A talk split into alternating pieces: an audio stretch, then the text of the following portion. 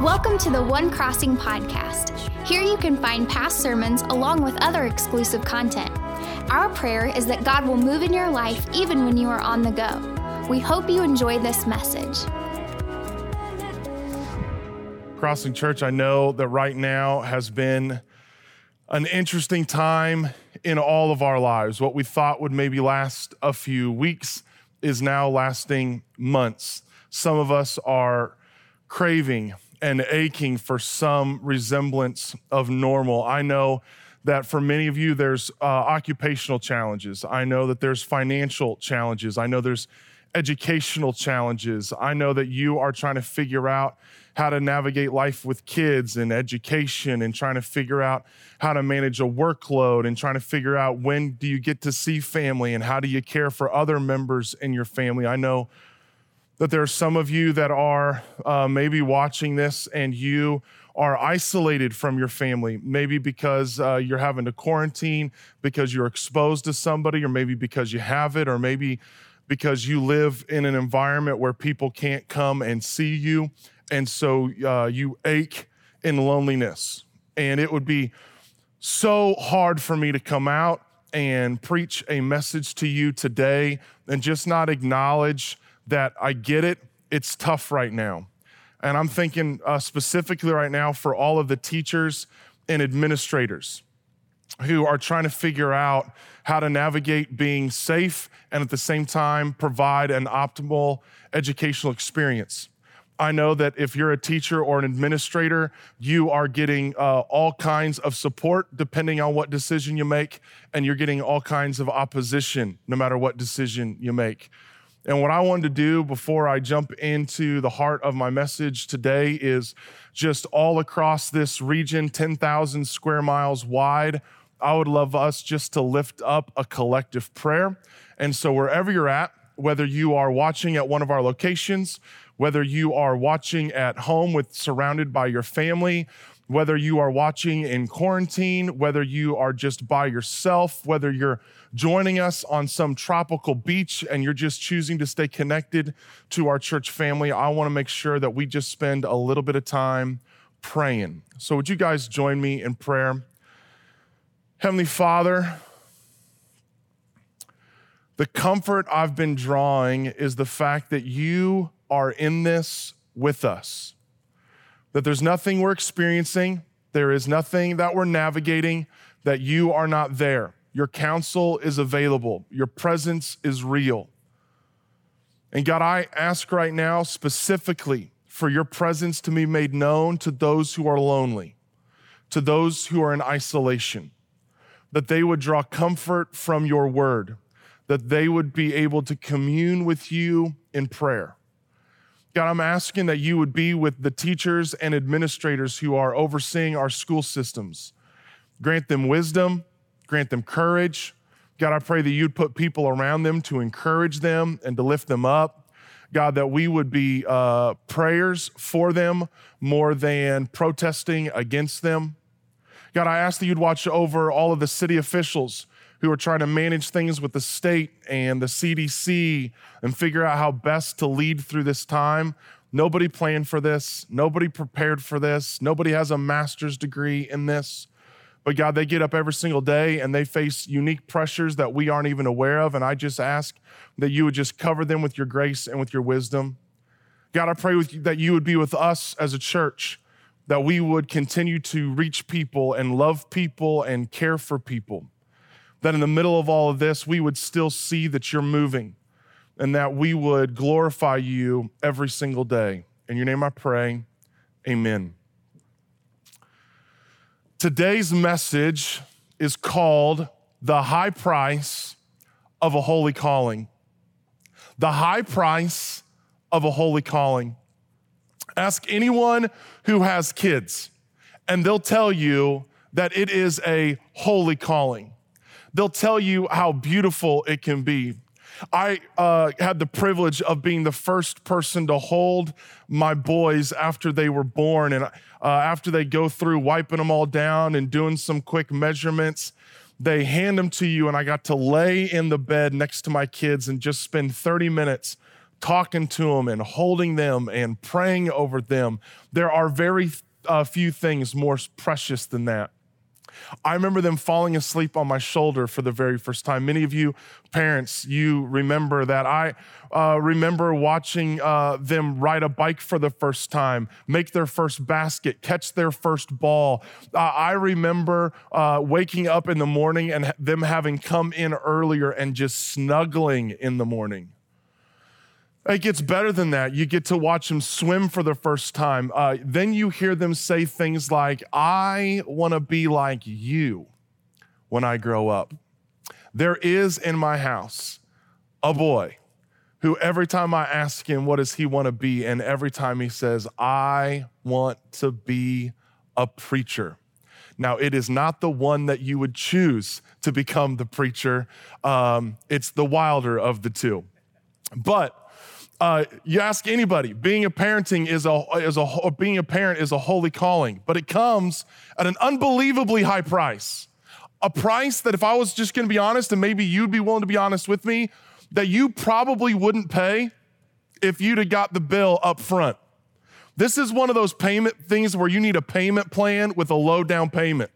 Because if you had to come up with all the money for being a parent, at the very beginning, if you knew the full total of the bill before you ever experienced the child, I don't know how many of us would pay it, because you pay every single day. You feel it when they peed the bed again. I'm not talking about again like on a different night, but how somehow they've managed to pee the bed twice in one night. You find it when you are wiping butts way longer than you expected to be wiping butts. You pay for it when you find your heart wandering outside of your body and you're experiencing their emotions for them. When you watch them experience the first loss of a friend or their first breakup after dating.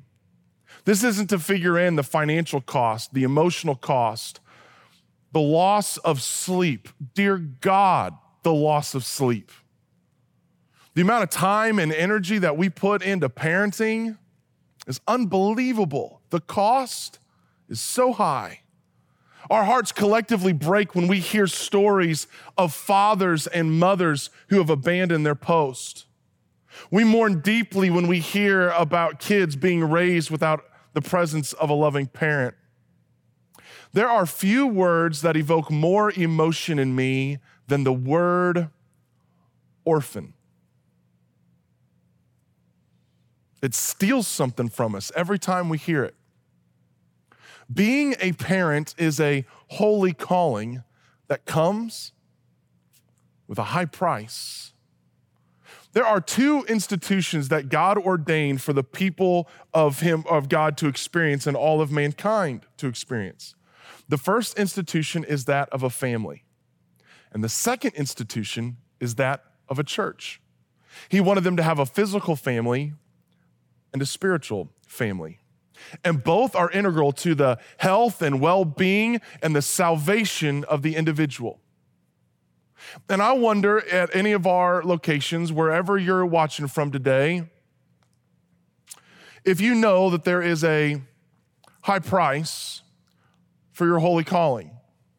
There are things that you've interacted with that you realize just how important they are, but you also acknowledge how costly it is. Things can get expensive. A holy calling might be one of the most expensive. If you're watching us today, I have really good news for you. News that you may not be aware of, or news that you used to know, but you need to be reminded of. Every single one of you, if you are a follower of Jesus Christ, if you are in an intimate personal relationship with Jesus Christ, you have a heavenly, life-altering, world-changing, holy calling on your life. And my goal in this message is to encourage you to not abandon your post, to not neglect your position, and for you not to walk out on your witness. This week as you're going through the Cure reading plan, and I hope you guys are doing it, I love hearing stories and reading posts of people going through this journey. You entered into 1 Timothy. This marks a shift in your reading of the New Testament. My father-in-law, who is retired and is experiencing pretty severe back pain, he gets up every day and he makes his way slowly to his chair where he spends the rest of his day. And one of the things he does every day is he spends time reading his Bible, and he was sending my wife text messages this week from his reading in 1 Timothy. Well, when you move into 1 Timothy, there's a shift that's happening in the New Testament. This is where we enter into what commentators call the pastoral epistles. These are 1 Timothy, 2 Timothy, and Titus. And this is where Paul is writing to these young leaders about how to conduct themselves and the affairs of the church. And Paul is writing to Timothy in 1 and 2 Timothy. He left Timothy behind in Ephesus, a church that Paul started, and he asked Timothy, who's a young man, to lead at that location. And Timothy is facing all kinds of challenges and all kinds of opposition. He's trying to gain respect even though he's young. He's battling sickness either because of stress and anxiety or because of poor health. There's a constant barrage of false teaching, and there are people trying to distract other people from the faith, and others are spreading false rumors. There are people who are constantly looking for help and time from Timothy when they could actually be self-sufficient. The workload is heavy, and he's needing to build a team, and Paul tells Timothy what to look for in fellow leaders and in fellow laborers. The calling on Timothy's life is beautiful and holy, but the price tag, the cost, is immense. I wonder if there's anybody in Mount Sterling or Macomb or Monmouth who'd be willing to say, you know what, I know what it's like to be Timothy. I know what it's like to try and gain respect of older people even though I'm young. I wonder if there's people who are watching in Kirksville or Keokuk who would say, I know what it's like to just constantly be dealing with false rumors and fake news and trying to figure out what's what and sort through the facts. I wonder if there's anybody in Lima or 929 or Adams County at 48th Street or maybe Pike County or Jacksonville or Hannibal who'd be able to say, you know what? I am dealing with all kinds of people who could take care of themselves, but it's just easier for them to call you. You're experiencing the price tag of maybe a holy calling.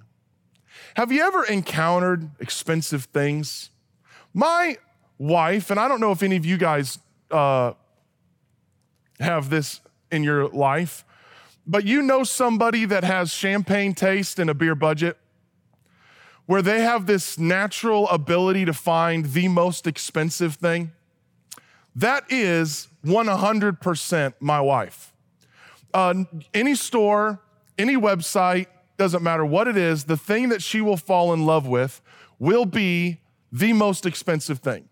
You guys know that my family, they dress me, and I will pick out like 6 pairs of shoes, and I will hold the screen in such a way where you can't see the price tag, and I can show her 10 pairs of shoes, and the one that she will pick out will be the most expensive. We're trying to fix our bathrooms because our bathrooms were done in the late 80s, early 90s, and they've got duct tape on them, and so we had to go get new shower surrounds, and I took Jennifer to this warehouse place to get a new shower surround to go into our bathroom. And I kid you not, you could have gone into that warehouse and you could have had a shower surround that was painted gold. You could have had another one that was made out of pure titanium. You could have another one that was made out of pure platinum. You could have one that was made out of crushed diamonds. And my wife would step past all of those, and she'd find the one in the back corner that was made out of crushed whale bones and baby seal tears. And she'd be like, I want that one. That's just how she's wired. She doesn't even have to look at the price to know which one is the one she wants. And I don't even have to look at the price to know which one is the most expensive, because it will always be the same. And I live in a world where I am constantly evaluating the price. That's how I'm wired. I'm always going, what's the cost of doing this? And what's the cost of doing that? And I think sometimes we spend too much time paying attention to the cost and not enough time paying attention to the calling. I am willing to pay certain prices in my family because of the calling I have on my life. There are things that you pay for right now in your family because of the calling you have. But if all you do is look at the cost and you never examine the calling, you'll miss out on what God is trying to do in your life, because eventually the cost will become too much if you lose sight of the holiness of your calling. And so this is what Paul does. He pulls Timothy in and begins to give him a halftime speech. This is Paul being the Belichick to Timothy's Brady. And he's saying, all right, we're gonna go back out there and you're gonna get hit, but you're gonna get back up. You're gonna throw an interception, but you're gonna throw another one. You're gonna get bruised, but you're gonna keep playing. And he gets him ready and he sends him back out. That's what this letter is. And to start it off, Paul reminds Timothy of his relationship with him. 1 Timothy chapter 1 and verse 2 says, "To Timothy, my true son in the faith." Don't overlook the significance of this statement. Don't miss it. Paul has spiritually adopted Timothy. Timothy has accepted Paul's spiritual fathership in his life. And hear me, this is not some biblical fluke. This is God's plan. This is God's calling on each and every single one of us. You and I, we were commanded by Jesus. After he had died on the cross and been raised from the dead, and before he ascended into heaven, he commanded and commissioned all of us to make disciples of all nations, to make disciples of himself. For you and I, there has been a calling placed on us to make disciples of Jesus Christ. This is not a job just for preachers and campus pastors. This is not just for high school pastors and youth pastors and children's directors. This is a call on each and every single one of us. So let me ask you, if I can, a really tough question. Who's your daughter in the faith? Who's your son in the faith? Beyond your family, beyond your kids, beyond your spouse, who are you inviting into your life and showing and teaching the ways of Christ? Who's the young family that you could have over to dinner once a week and just spend time with them?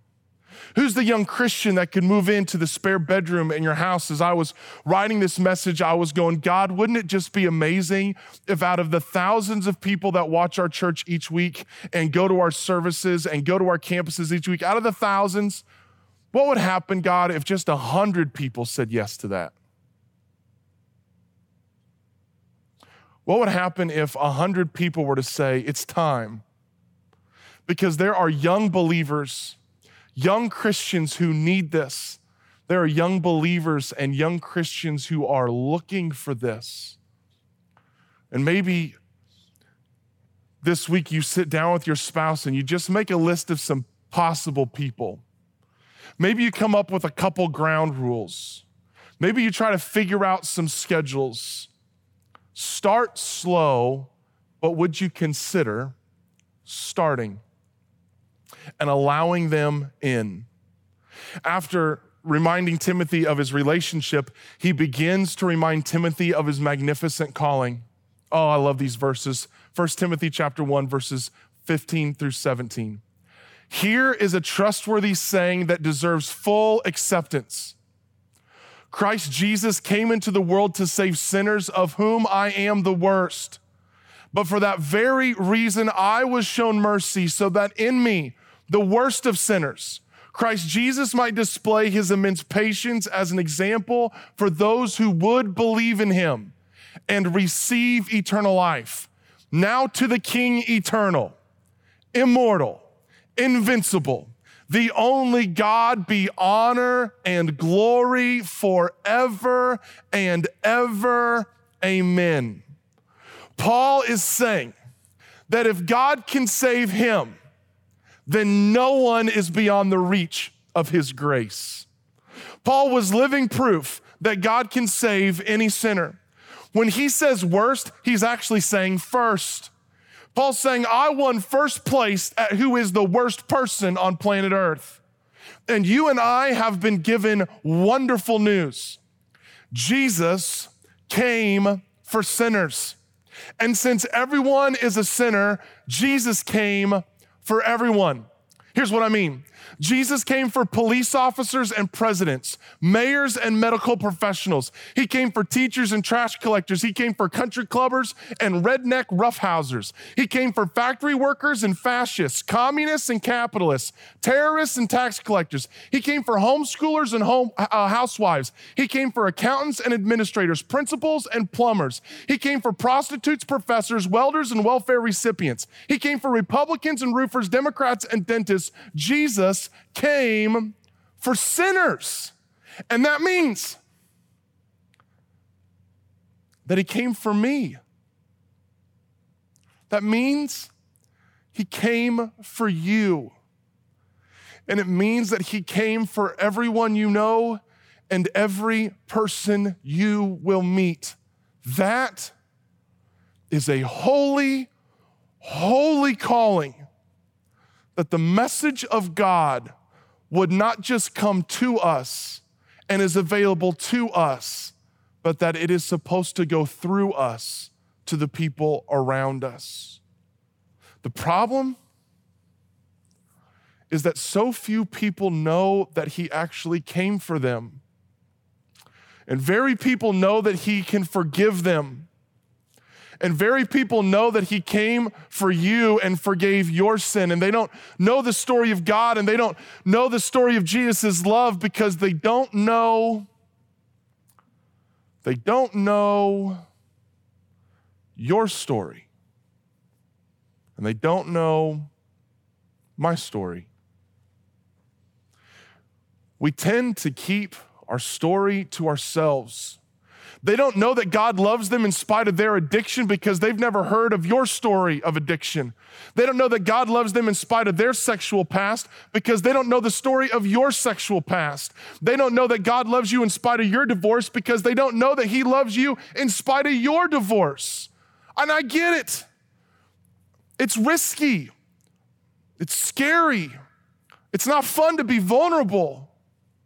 But Paul says, God saved me, the worst of sinners. And in his other books, Paul backs it up by letting people in on who he is and who he was before Christ changed him. I remember having really, really long conversations with my wife, Jennifer. I believed with my whole heart how powerful her story would be if she would ever be willing to share it. We talked about it, fought about it for years. And finally, Jennifer got to a point where she was ready to share her story. And it was scary, it was risky, and it required her to be vulnerable. But there's not a month that goes by that I don't have someone reach out to me and ask me to share the link of my wife's story. And I remember all the people who came out of the woodwork to tell Jennifer that her story matched their story, and they'd never told anybody. Jennifer finally came to the conclusion that her story did not belong to her, but her story belonged to Jesus. That after all, he was the one who paid the price. He was the one who bought her story. He was the one who redeemed her. He was the one who redeemed her story. Her life is not hers, therefore her story is not hers. Both of them belong to him. And something special happens when we let people in on what we were like before we gave our lives to Christ. And Jesus allowed them to see the significant changes that Jesus made in us. What story do you have that's not been told? Who in your life needs to hear your story? Is it your college-aged daughter or your high school-aged grandkid? What would it look like for you to take them out to coffee or to take them out for pancakes and let them in on who you were before Christ and what God saved you from? Paul gives us all so much hope just by acknowledging who he was and how bad he was and now who he is in Christ. And then he reminds Timothy that prayer is a priority. Look what it says in 1 Timothy chapter 2. I urge then, first of all, that petitions, prayers, intercession, and thanksgiving be made for all people, for kings and all those in authority, that we may live peaceful and quiet lives in all godliness and holiness. For this is good and pleases God, our Savior, who wants all people to be saved and come to a knowledge of the truth. For there is one God and one mediator between God and mankind, the man, Jesus Christ, who gave himself as a ransom for all people. There's so much I could unpack there, but I just want to unpack this. We are to be a people who are bombarding heaven with prayer for all people, even for my angry spouse, for all people, even for my frustrating coworker, for all people, even for my family member who causes division and strife, for all people, even for my kid that won't talk to me, for all people. We are to be a people of prayer, and not just all people, for those in authority. We're supposed to pray for those in authority. And I know that as soon as I say that, some of you are going to be excited and some of you are going to get defensive. We tend to like that prayer for those who hold an office, depending on who is in the office.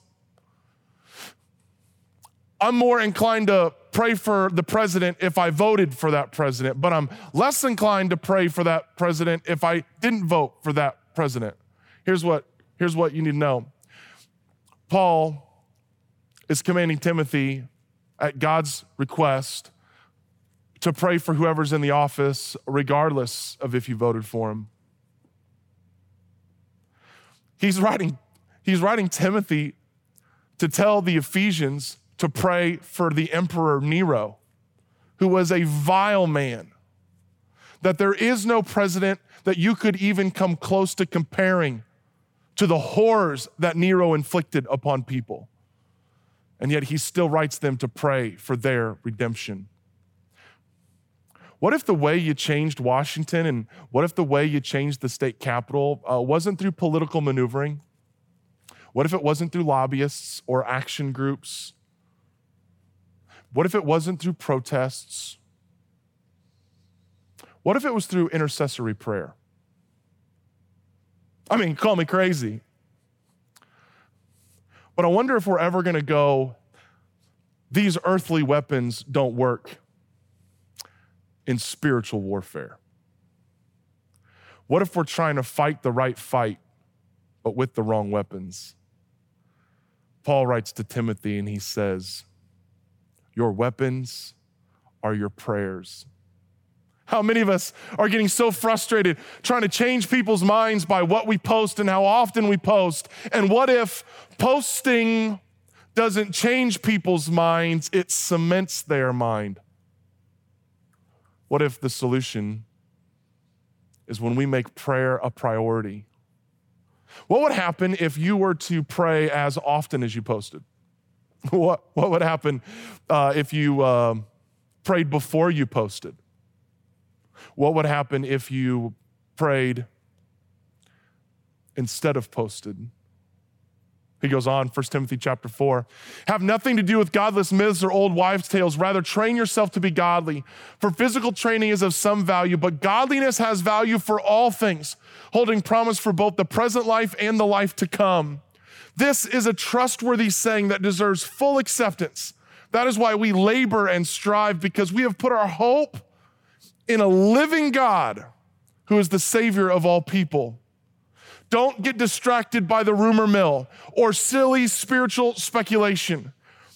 Instead, get in God's gym. Train yourself for godliness. Physical training, it has value, some value, but godliness Godliness has immense value. Burpees are good, but not as good as your Bible. Push-ups are good, but not as good as prayer. Running is good, but not as good as repentance. He's saying we are spending too much time and too much energy on the physical realm instead of growing and preparing ourselves for the spiritual realm.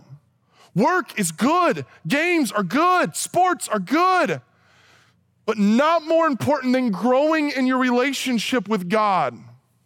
And if those things get in the way of you training for godliness, then you might be too busy and you might find yourself too ill-equipped for the physical and the spiritual challenges that lie ahead.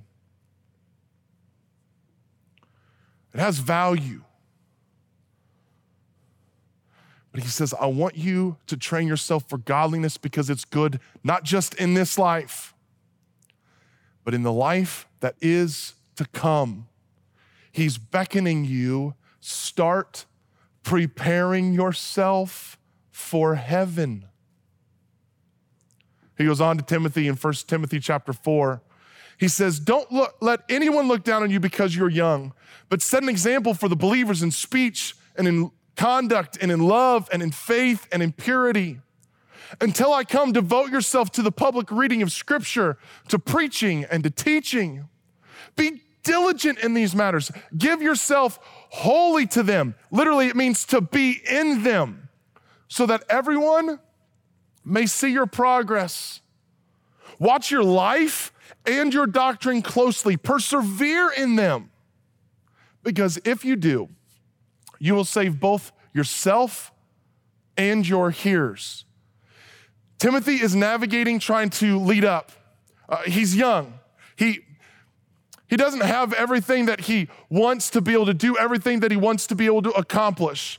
And Paul is not letting him off the hook. He's looking at Timothy and saying, no excuses. Even though you're young, set an example. It's interesting that the example he is setting is not just for those outside the faith, but for those inside who have a faith. His life is a form of discipleship. He's showing other people, how do you talk? How do you live? How do you love? How do you maintain and have faith? How do you operate with purity? This means that as Christians, we don't get to write ourselves permission slips when we're hanging out with our other Christian friends because they know our hearts. He's saying, set an example for the believers and for those who are watching. Show them how a man of God acts. Show them how a man of God behaves. Show them how a woman acts who follows Jesus. Show them how a woman of God behaves. Pay close attention to how you are living. Be in them. Don't dip your toe in the pool. Jump all the way in. Don't sprinkle yourself with God. Submerge yourself in Him and in these matters so that everyone can see your progress. Oh, this is a brutal question. Does your family see you growing in the Lord? Do your neighbors see you growing in the Lord? Do your friends see you growing in the Lord? If not, maybe something is wrong.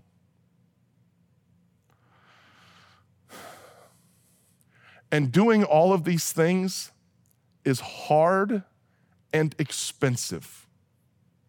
Holding out the word of truth is hard and expensive. Staying in the pain when it hurts is expensive. Navigating challenges and hurts and heartaches in ministry is expensive.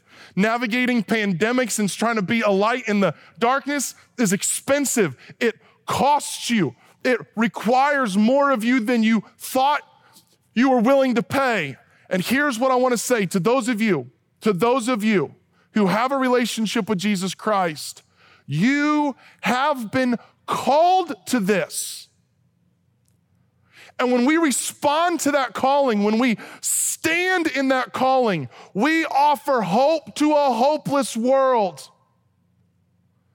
And choosing to be a Christian and choosing to be a follower of Jesus Christ will cost you because it cost Him. And that when we suffer for the cause of Christ, We are becoming like Christ. Don't quit, double down. Because the world is watching us. And because we stay in our calling and we keep paying the price, there will be other people who will find a relationship with Jesus Christ, and our present suffering and our present challenges are not worth being compared to the glory that will be revealed in heaven. And part of that glory will be people who found Jesus because of your witness. You've been called. It's expensive, but don't quit. We're moving to a time of decision. Thank you for joining us. A special thank you to those of you that choose to give to this ministry. It's because of your generosity that this ministry is possible. You can click the link in the description to give now, or visit thecrossing.net/podcast for more information. If you enjoy the podcast, be sure to subscribe and share with your friends, tagging One Crossing on social media. Thank you so much for listening.